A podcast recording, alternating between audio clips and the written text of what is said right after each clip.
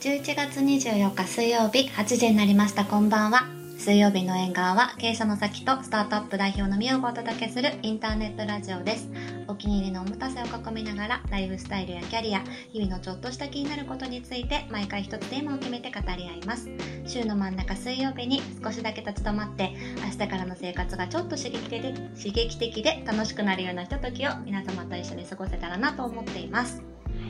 インターネットラジオ水曜日の縁側は各週水曜日20時の配信で東京と北海道からそれぞれリモートで収録しています。縁側トークのテーマや紹介したおもたせは番組インスタグラムでも紹介しているのでこちらもご覧いただけると嬉しいです。はい。はい。今日はリモート収録じゃない。初めてですよね。初めてだね。ね。いやなんかでもはじえ？縁側この番組始めてから初めて会いましたもんね。確かに確かに。うん毎週各週会ってるからね。うん。なんか会ってるけだけど、うん。確かに。実はそうそう。初ね。かも。うん初初。はい。ね。なんで今日はあそう普通におもたせの紹介とかもえどこを見て話したらいいの？収録もしちゃってるからね初めてね でおもたせの紹介うん。も普通にした後に、はい。えっとお便りに答えながらお話ししていきたいと思います。はい。で今日おもたせなんですけどせっかくあのさきさん北海道に来てくれたので私があの札幌で好きなお店の2つ用意しました、1個がコーヒーなんですけどあの札幌の丸山にリタルコーヒーさんってあってうん。よく行くんですが、うんそこのコーヒーがすごい好きで持ってきました。ありがとうございます。入れてきていただいてあはい。りがとうございますうん。深入りだと思う。深入りかも。どうですか？美味しい美味しい。うん。飲みやすい。すっきりしてる。うん、うん。なんかあの私の夫はうん。コーヒー飲めなかったんですよ、ずっと飲めなくて、へでも北海道に来てからコーヒー飲めるようになって。えリタルコーヒー。リタルコーヒーさん。リタはうん。ジタリタの他人に利益があるのリタからお名前つけてるそうなんですけど。このうん。お店知らないけど、うん。あのこのお店のうん。パッケージ知って同じとこで作ってるかもですよ、うんそうだよね。そうだよ、よね。私そののパッケージ屋さんに行ったら、うんうんうん。あのどっちもあったから。あった？うんうん。そうう。そうう。そうだね。それで見たことあるんだ。へえ素敵なお店なんですよね。ブランディング綺麗に作ってるよね。ねうん。あのご夫婦でされていへてー。でスタッフの方も何人かいらっしゃるんですけど、うん。なんかみんな雰囲気が何でしょう似ている素素敵なお店、へえそう。行ってみたい。一個がこれです、うんうん。ありがとうございます。美味しい。今日初コーヒー朝。ね朝ね。さきさんだって北海道に来ても朝から会議をしていたので。ごめん終わらなくてね。とか思って。待っててもらっちゃった。全然大丈夫。でもう一個がシュトーレンなんですけど、えー、嬉しい。なんかそろそろクリスマスだしね。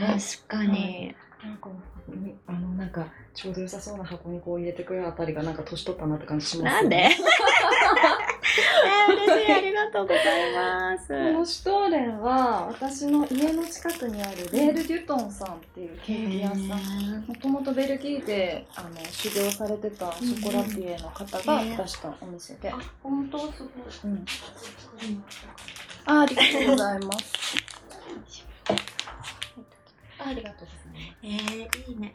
すごい。真ん中になんか入ってる。これなんだろう？なんかあのアルコール効いてる何かですよね、うん。これがめっちゃいい。シュトーレン今年食べました？まだ初かも。私もね初。嬉しい。でも季節だよね。季ちょっとずつ出始めてる気がする。うんうん。クリスマス、ううん。んそうだよね、なんか去年はさシュトーレン味の羊羹作ったのホリデーに、あいただいた、うん。はいはい。だけど今年はなんかね違う味にしたのよだあから。そそうそうまだ食べてなかった。へえうんねいただきます。はーいいただきます。朝切ってラップに包んできた。ありがとうございます。庶民嬉しい。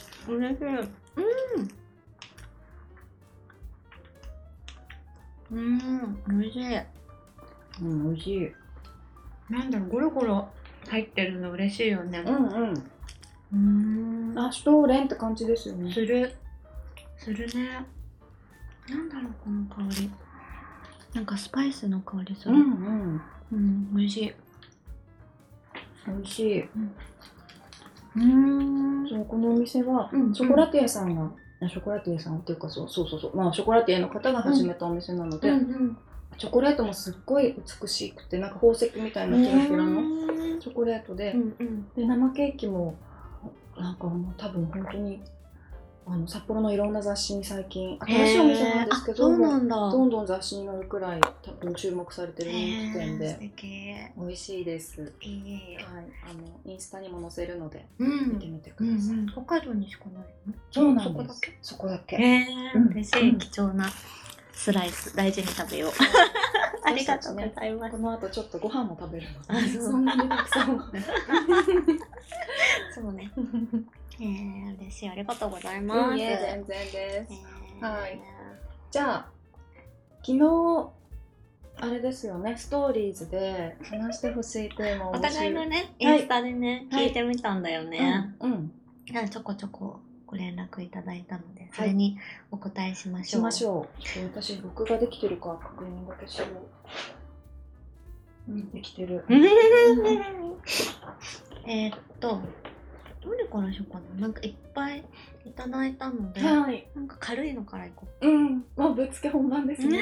そう全然用意してない。そうえーっとあお仕事の合間にどんな食事をされているのか気になりますっていうあのがまずはい。これがでも一番最初に来た一番最初。質問かもでもこれってあれかなその平日の仕事中の話もかもだし、ん。なんか最近こううん。行ったとか食べたものでなんかうん。気になったものとか。もいいのかも、うん。お仕事の私から言うと、うん私は結構外出することも多くて、うん車で、うん外出しちゃった日はもう車の中でそれこそプロテインバーパクパクっと食べちゃう、あと平日は結構最近なんだろう年齢かな？お蕎麦をすごい食べてます、えー、お蕎麦。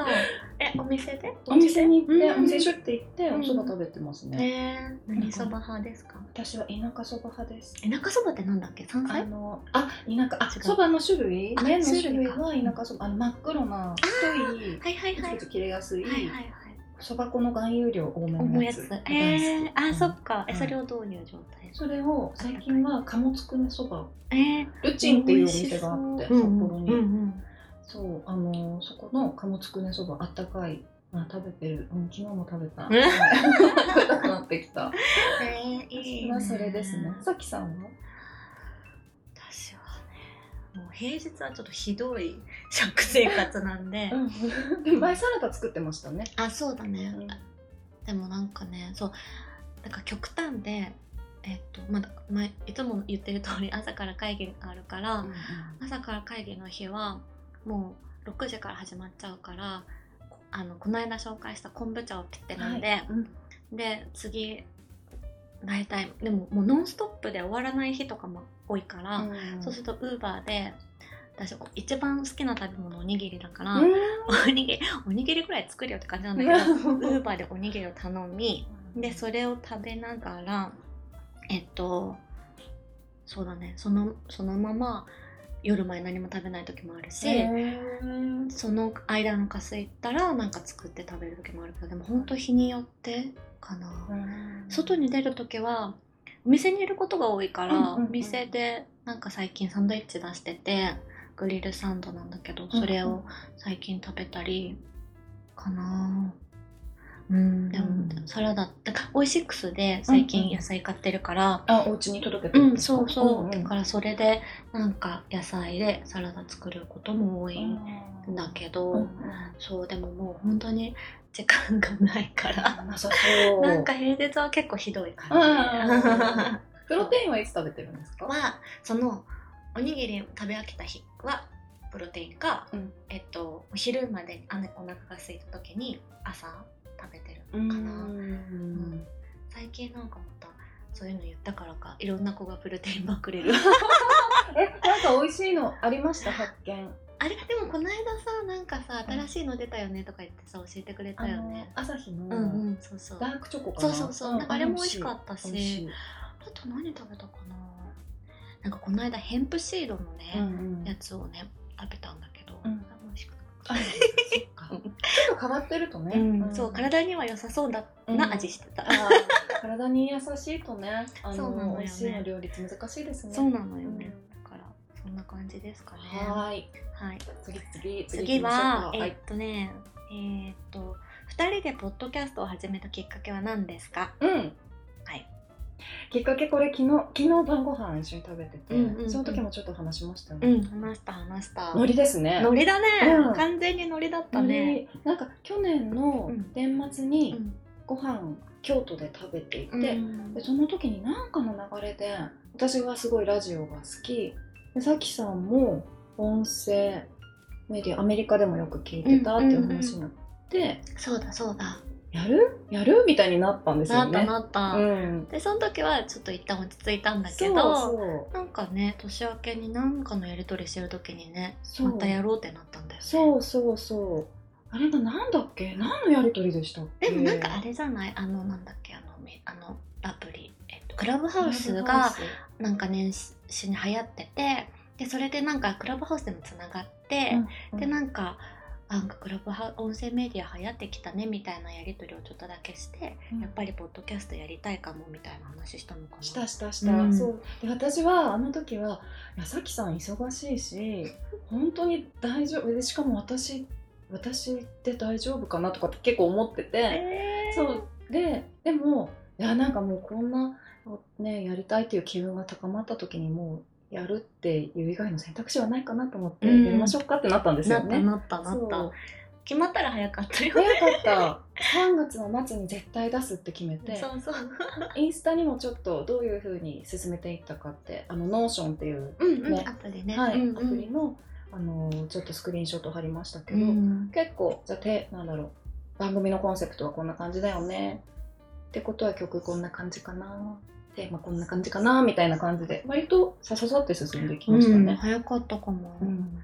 なんかねそのえっ、とアイコンのねイメージどういうふうにしようかなとかね、はいはい。うんうん。ピンタレストでこう写真バーってやったねピンつけたりね、うんうん 早かったよね。早かった懐かしい。うん、でもなんかあのアプリあの紹介してもらってうんやったから、なんか私はあのアプリ知らなかったんだけどみおさんにうんうん。紹介してもらうまで、でもすごいあのなんかお互い時間がさ、うん。まあなんか毎日どっかでコメントはするけど、うん。なんか同じタイミングで同じようにはこうやり取りできない中では、あそこにこう書き溜めながら、うん。お互い時間ある時にそこに行ってなんか書き込んでみたいなのができてすごい良かったよね。よかったですよね。うん。だからなんか前のリモートワークの回でも確かお話ししたと思うけどなんか溜まっていく情報とうん。流れる会話とがなんかいいバランスでできそうましたそうよね。そうそう思った、いいよね、うん。よかったと思きっかけはそんな感うじで、ね、はい。ほんと勢いでしたね。勢いだね、はい。勢いだった、じゃあこでえっとねこの他はね、えっ、と仕事関係の話も来てるんだけど、はいあちなみにねみおさんの仕事ができる人の定義の回も早く聞きたいですっていあうコメントも来てかますからね。まだ通ってないから、はい撮りたいよね、はい。考えます。考えます。年内中にはあげようはいやります。やりましょう。あとはえっ、と福岡さっきのねポッドキャスト始めたきっかけは何ですかっていう同じ方から、はい。私は福岡在住ですが地元の長崎で週末お弁当屋をしていますがうん。発信力がなないのもあり苦戦していますっていうあのご質問じゃないんだけどそういうコメントもいただいているんですよね。うん。発信力？発信力がない。あー。なんか私は、えー私も全然個人的にはなんか積極的にやってないんですけど自分がやってるサービスはもうインスタだけでうん。お客さんあの広まってきたなっていうところはあって。ポコさんフォロワー結構増えてきてるよね。今ね3900人くらいの方いらっしゃるのかうん、な、ま。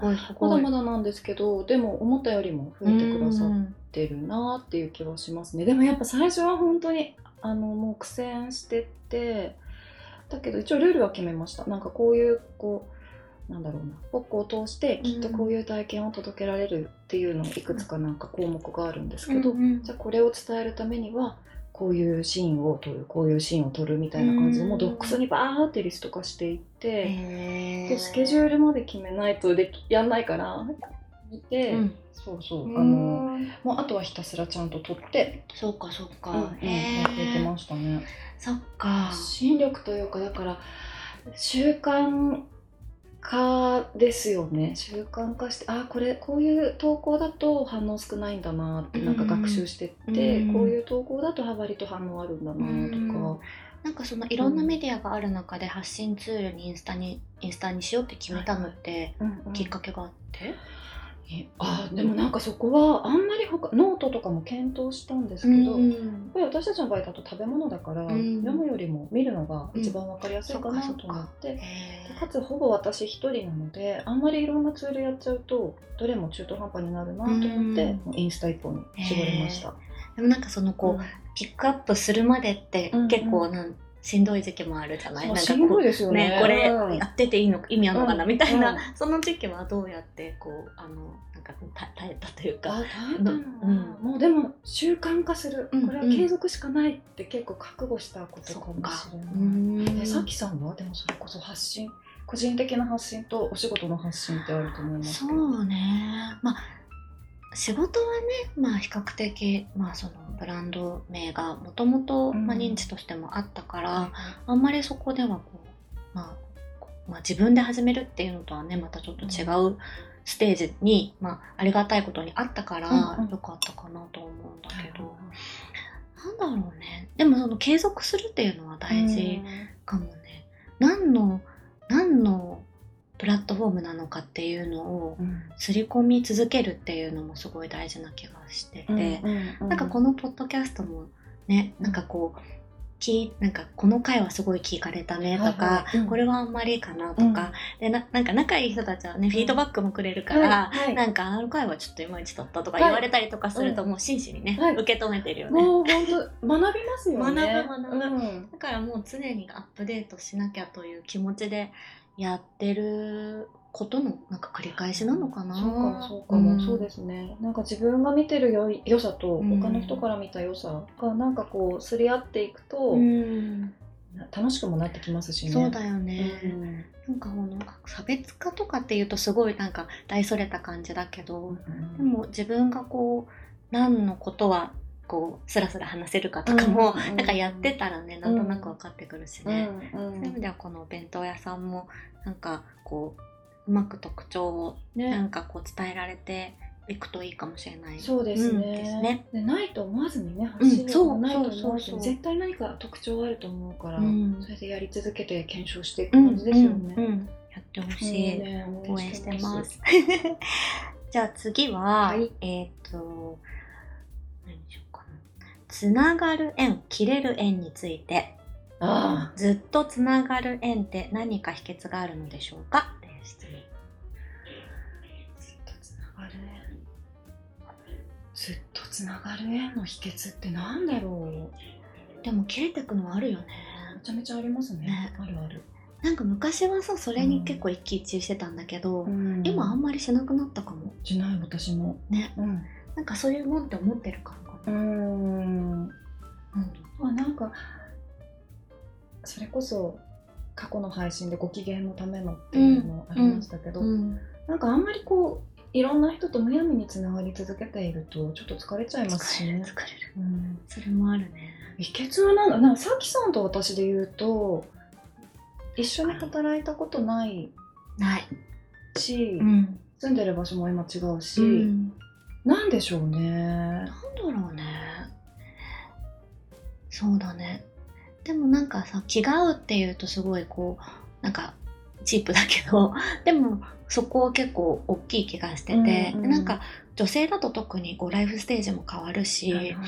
なんか仕事との向き合い方とかもうん。やっぱりすごく変わってくる中でこうなんか頑張るみたいなとか、なんかや、る、やるって言ったらやるとか、うんなんかそのベースのなんか考え方とか、うん。なんかそういうのが変わらずに一緒だからうん。別にどこにいたりしてもあんまり変わらないのかな、うん。だからといってなんかべったりのわけでもないしね。そうですよね、そうなんですよね、うん。なんか絶対なんか年に何回も絶対会うとか決めてるわけでもないですよね。ないでもたまにねこういうタイミングが来てね、うん。会えたり年に数回だよね、うん。会ったりする感じだよね、なんか私は多分刺激をなんだろう。なんか男性にしても女性にしても何かしらその自分にない力を持っていて、うん。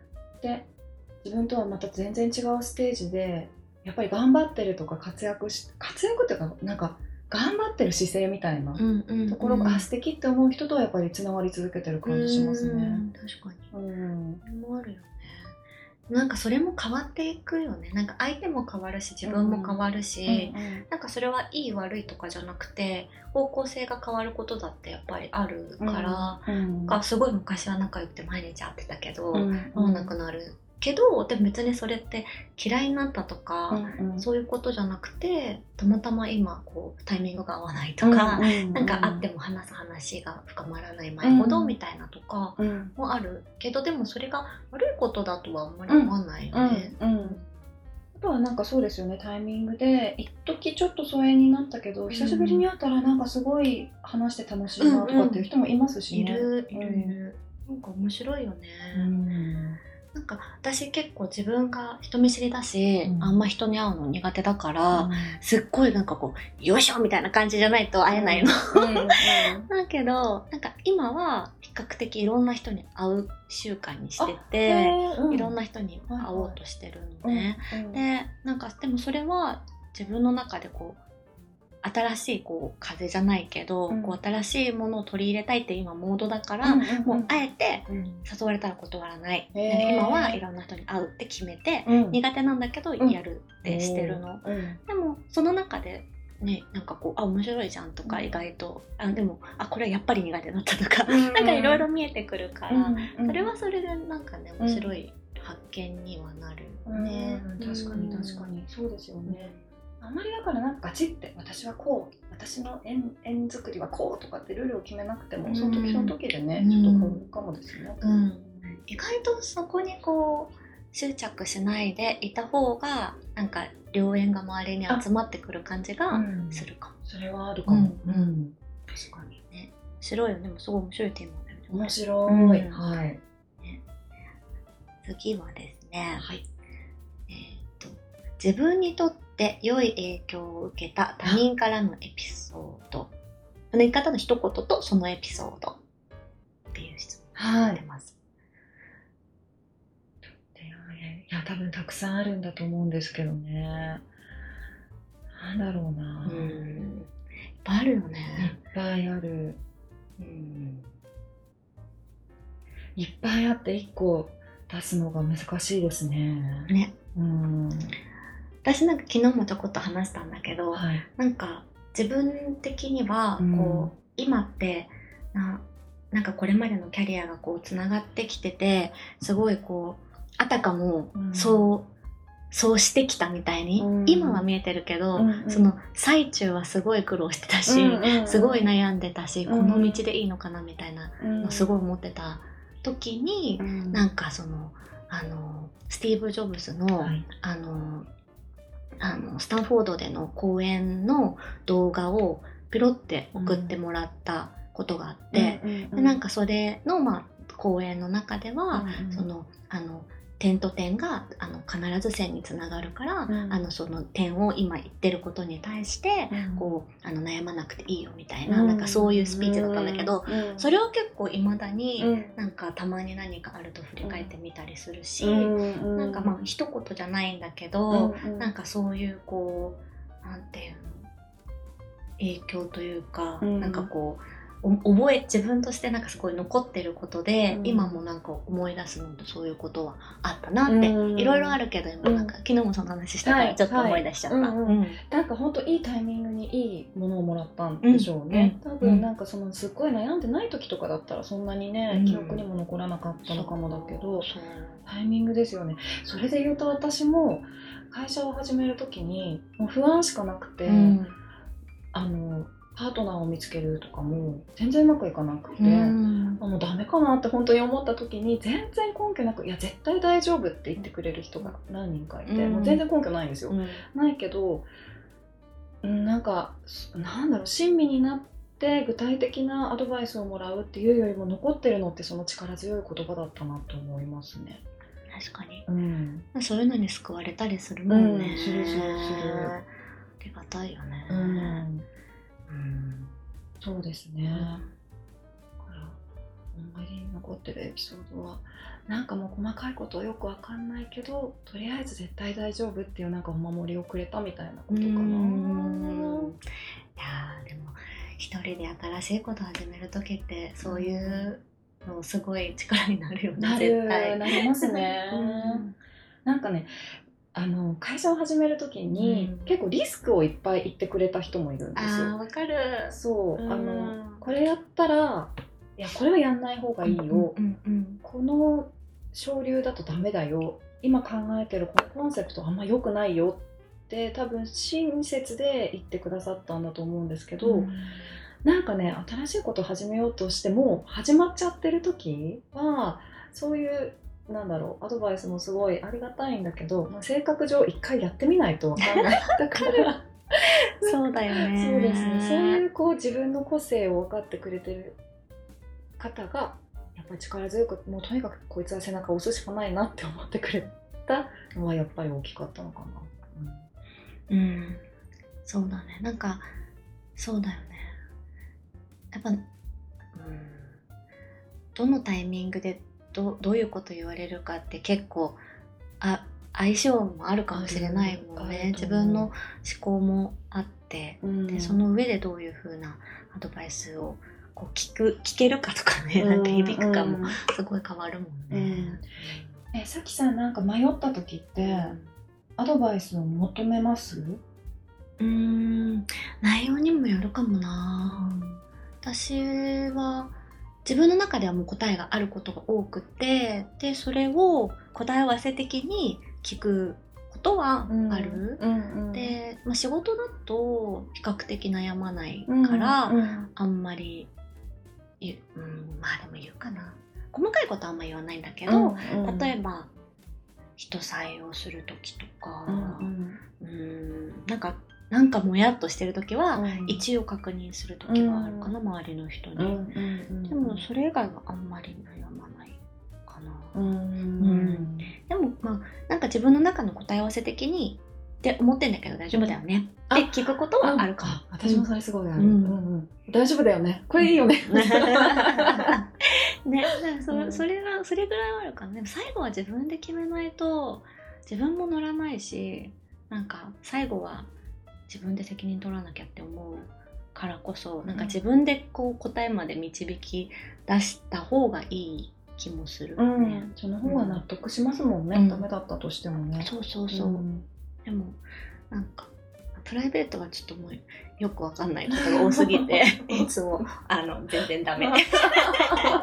そう。友達に超ダメ出しされる。なんかそれでオフ会しましょうって話してましたもんね。そうそうそう。聞いてあそうだっくださったてるそうだった。方とね、うん。そうだね。あとはねうん。えっとねあじゃあ仕事関連で言うと、はい。えっとコロナ SDGs ワークライフバランスこれからの時代に必要なリーダーの資質について教えてくださいと。なるほど。ううん。面白い。ねえ。確かに。つうかなんか私から言うと、うん。私はあのなんだろう。なんか自分がどういうリーダーであるべきかって思うと、うん。なんか自分って自分個人でできることがすごい少ないんですよね、うん。と思っていて、うんうん能力的に。うん。うんだからあのなんかとにかくここを一緒に目指していくんだこれを叶えたらこうなるんだっていうのをなんかもう結構感情的にでも伝えてこう一緒に叶える人を増やしていくっていうことなのかなって思っていて。確かだからうんリーダーとしてというかやっぱり適切なとちゃんと集める力をつけて、ちゃんと船を漕いでいく力うん。を身につけるっていうことなのかな、私みたいなタイプはですね、うん。うん。なんか専門的な何かの能力があるとかではないから、あー。うん。でもそうね。なんか人巻き込むいい意味で巻き込む力というかね、うん。こう助けてもらいながらもこうあのみんなを巻き込んで前に進めるってすごい大事だよね。そうですね。ううん。そのなんか自分のスタイルもあなんか前経営の話をした回でも言ったと思うんですけど、うんうんうん自分のスタイルが分かってきたのもでも本当ここ最近って感じですねうん。そっかそっか。うん今ねそれもやりながらだよね。やりながらですね。今のところはそう思ってるかな、うん私は。さきさんはどうですか？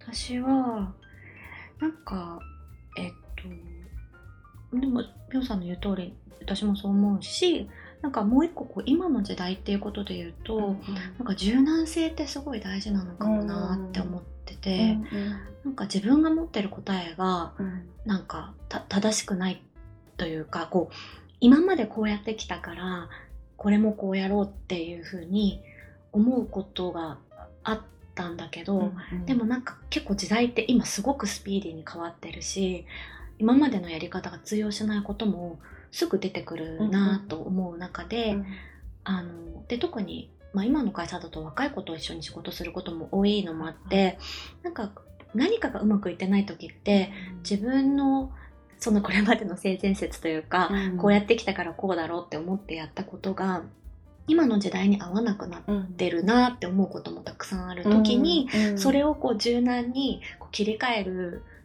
力ってすごい大事だと思う、っていうかなんなんそうね。そこはすごく自分的には意識してないとすごいこうガチガチにあのいやこれこうだからみたいな感じで言っちゃいそうになるんだけど、でも意外とあ違うのかもなとか、うん、なんか自分、まあ、前もなんか皆さん言ってた人は変えられないっていうのと、まあ、同じで、流れだったり自分でこうコントロールできないものがたくさんあるから、まあそれをなんか見極めてじゃあ自分がその中でどうなんかその同じゴールに行くためにナビゲートの仕方を変えるかみたいなのが求められることが増えたなっていう気がちょっとしてて、うん。特にコロナの時とかは本当そう思った。うん。そうですよね、うん。うんだって誰もねその正解が分かんなかったですもんね。うん。分かんなかった、であとまあ SDGs とかもみんななんかもうこぞってそういう風に言われるように今なってるけど、じゃあその本質って何なのかとかでも会社ってビジネスお金儲けなきゃいけないよねとか、なんかそのなんか全体感の中でこの課題に対してどうやって向き合っていくのかとかって、今までやってきたことをなんか効率とかスピードとかコストとかなんかそういう当たり前に考えなきゃいけないことと環境配慮みたいなのが 来た時にうん。どうバランスしてうん。物事決めていくかってうん。すごいまたこう新たな軸だと思そううですよね。でどっちがね大事とか大事じゃないとかってある？なんかあるようでないっていうか、うん。それもまたその会社のカラーな気もするし、うん。そういうのをみんなでしんに浸透させられるように物事をなんか決めていくってなんかまた新しいチャレンジなのかもなって思いながら、うん。うんうんうん。確かに確かに。いやそうですよね、うん。若い方と働いてたらそれは本当よりありますよね。うん。あるある。ね。えだからそうね。そういうのすごい考えちゃうよね、うん、だからなんか私は今柔軟性かなって思った、うんうん。いや柔軟性は確かに。なんか私はエンジニアアプリ開発もやってたので、うん。あの今の会社で、だからだからエンジニアとかそのてあのと一緒に働く機会も多いんですけど、うんやっぱり若い人ってめちゃめちゃ優秀ですもんね、うんうんうん。昔はこうだったみたいなのはもう言わないようにしようは確かに私も思ってる、うん。そうだよね、いやーそう。はい。面白いよね、うん。そうやって変わっていくし増えていくのかもしれないしね、うんうんうん。うん。じゃあ最後の質問ちょっと時間も押してきたので。押しがち。最後全然違うゆるいはいご質問でございます。が、はい泊まってみたいホテルお気に入りのホテル、なぜそのホテルが好きかを教えてほしいですというのをいただいてるのでそれを最後にしてはい。締めましょうか、ああいいですね、うん。なんかちょっと妄想しながらね。えうん。そ私ね確かね、うん私から言ってう、いいですか？いいよ。新潟かな？うんうんうんうん。里山十条ああうんうん聞いたことある。聞いたことあります、うんうん。南大山にある里山十条っていうホテル、うんあちょっとこれ私の説明がなんか難しいので皆さんぜひググって見ていただきたいんですけどここ泊まってみたいなってずーっと思ってます、えー、あまだ泊まったことはない。ないんです、うん。でもずーっとなんか気になってえ憧れー、ている、いいねいいね日本一の絶景露天風呂。いやなんかそういうねななんだろうな,、うんうんなんかラグジュアリーとかっていうのではないんですけどなんかすごい五感が刺激される大自然の中にある素敵な宿っていうふうにいろんな方から聞いてて、えー、行ってみたい、うん私ここ行ってみたいえです、ー、いいねいいね。さきさんさきさんはもうでも今国内の出張も結構あるそうからなんですよ。でなんか好きなんだよね多分うん。ホテルも旅館も、うんうん。最近オーベルジュもすごい気になってて。うん。そういうのたもとまいろいろ泊まってるけどうん。この間泊まった石川うのん。ビラデラパーチェっていう、あインスタに。うん。うん。そこがね最近で一番ヒットへえ何がったですか？もうもう場所もすごいロケーションもすごい良かったし、お料理も最高に美味しかったし、うんうん。うん。なんか良かった。うんへうんまた良行きたい。かった時って、うん。どこが良かったかって分かんないですよね、うん。全部ね。なんか全部がこう整ってたっていうか、うんうんうん。あの、うん、よかったな。それまではね、うん。あの去年それこそ北海道に来た時に、うん。あのザボーリン行って、うん。それすごい良くて、そうそう。そこにずそこが一番良かったってそれまではずっと言ってたのね。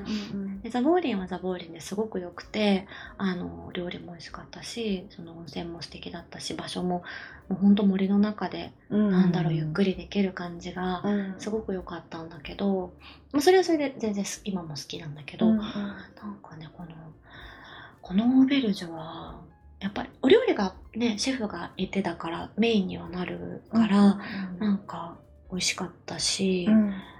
なんか全部のあのチョイスにうん。意図を感じた、へえそれがすごく良くて、うん。なんか例えばテーブルからうん。お皿からそのベッドのあのなママットとか、うん。なんかそういうのも全部こだわってて、うん。で全部家に欲しいって思う感じ、えー。だった。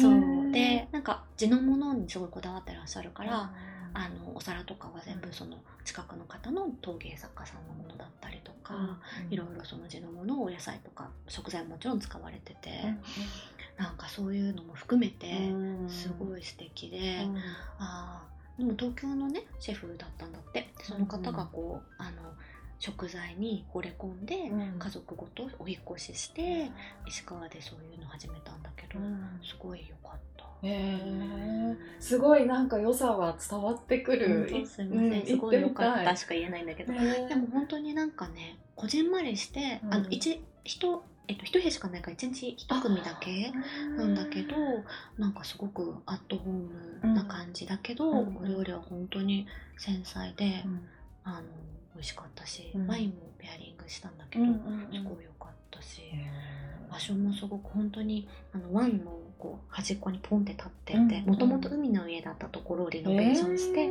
レストランに変えられてるんだけどそこもすごい素敵だったし、うんなんかやっぱりこう作り手の意図を感じられる空間とかってやっぱすごい素敵だなって思って、いいなって思いながら帰ってきた、うん。えもう一回お名前をビラデラ？パーチビラデラパーチですね、はい。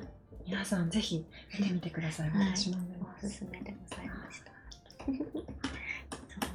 石川からね小松空港あ小松空港がちょっと遠いかな。でも金沢から電車で1時間半ぐらいで、の能登の方に行くから能登だ。うん。空港からも行けるって言ってたかな、うん。そうそう。なんかいろんな季節に行ってうん。その環境の季節感もそうだし食材の季節感も変わっていくのをすごい楽しめたら面白いだろうなって思った。うーんえー、ちょっと見て私も妄想を膨らませたいと思います。はいぜひ。はい、おすすめでございます。はいありがとうございます、はい。そんなところな。で。らもうお時間になってしまいましたね。はい。はい。水曜日の縁側では皆様からのお便りを募集しています。話してほしいテーマや聞いてみたいことなどぜひお寄せください。はい。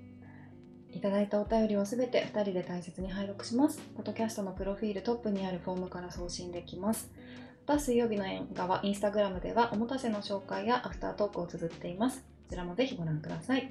これね、いまだにあの台本がこの セリフについてはないと不安っていう めっちゃ読んじゃう。めっちゃ読んじゃう。ごめんなさい。はい。じゃあそういうわけで、はい。はい、またいつか直接できるといいですね。そうだね。はい。はい。ありがとうございました。ありがとうございます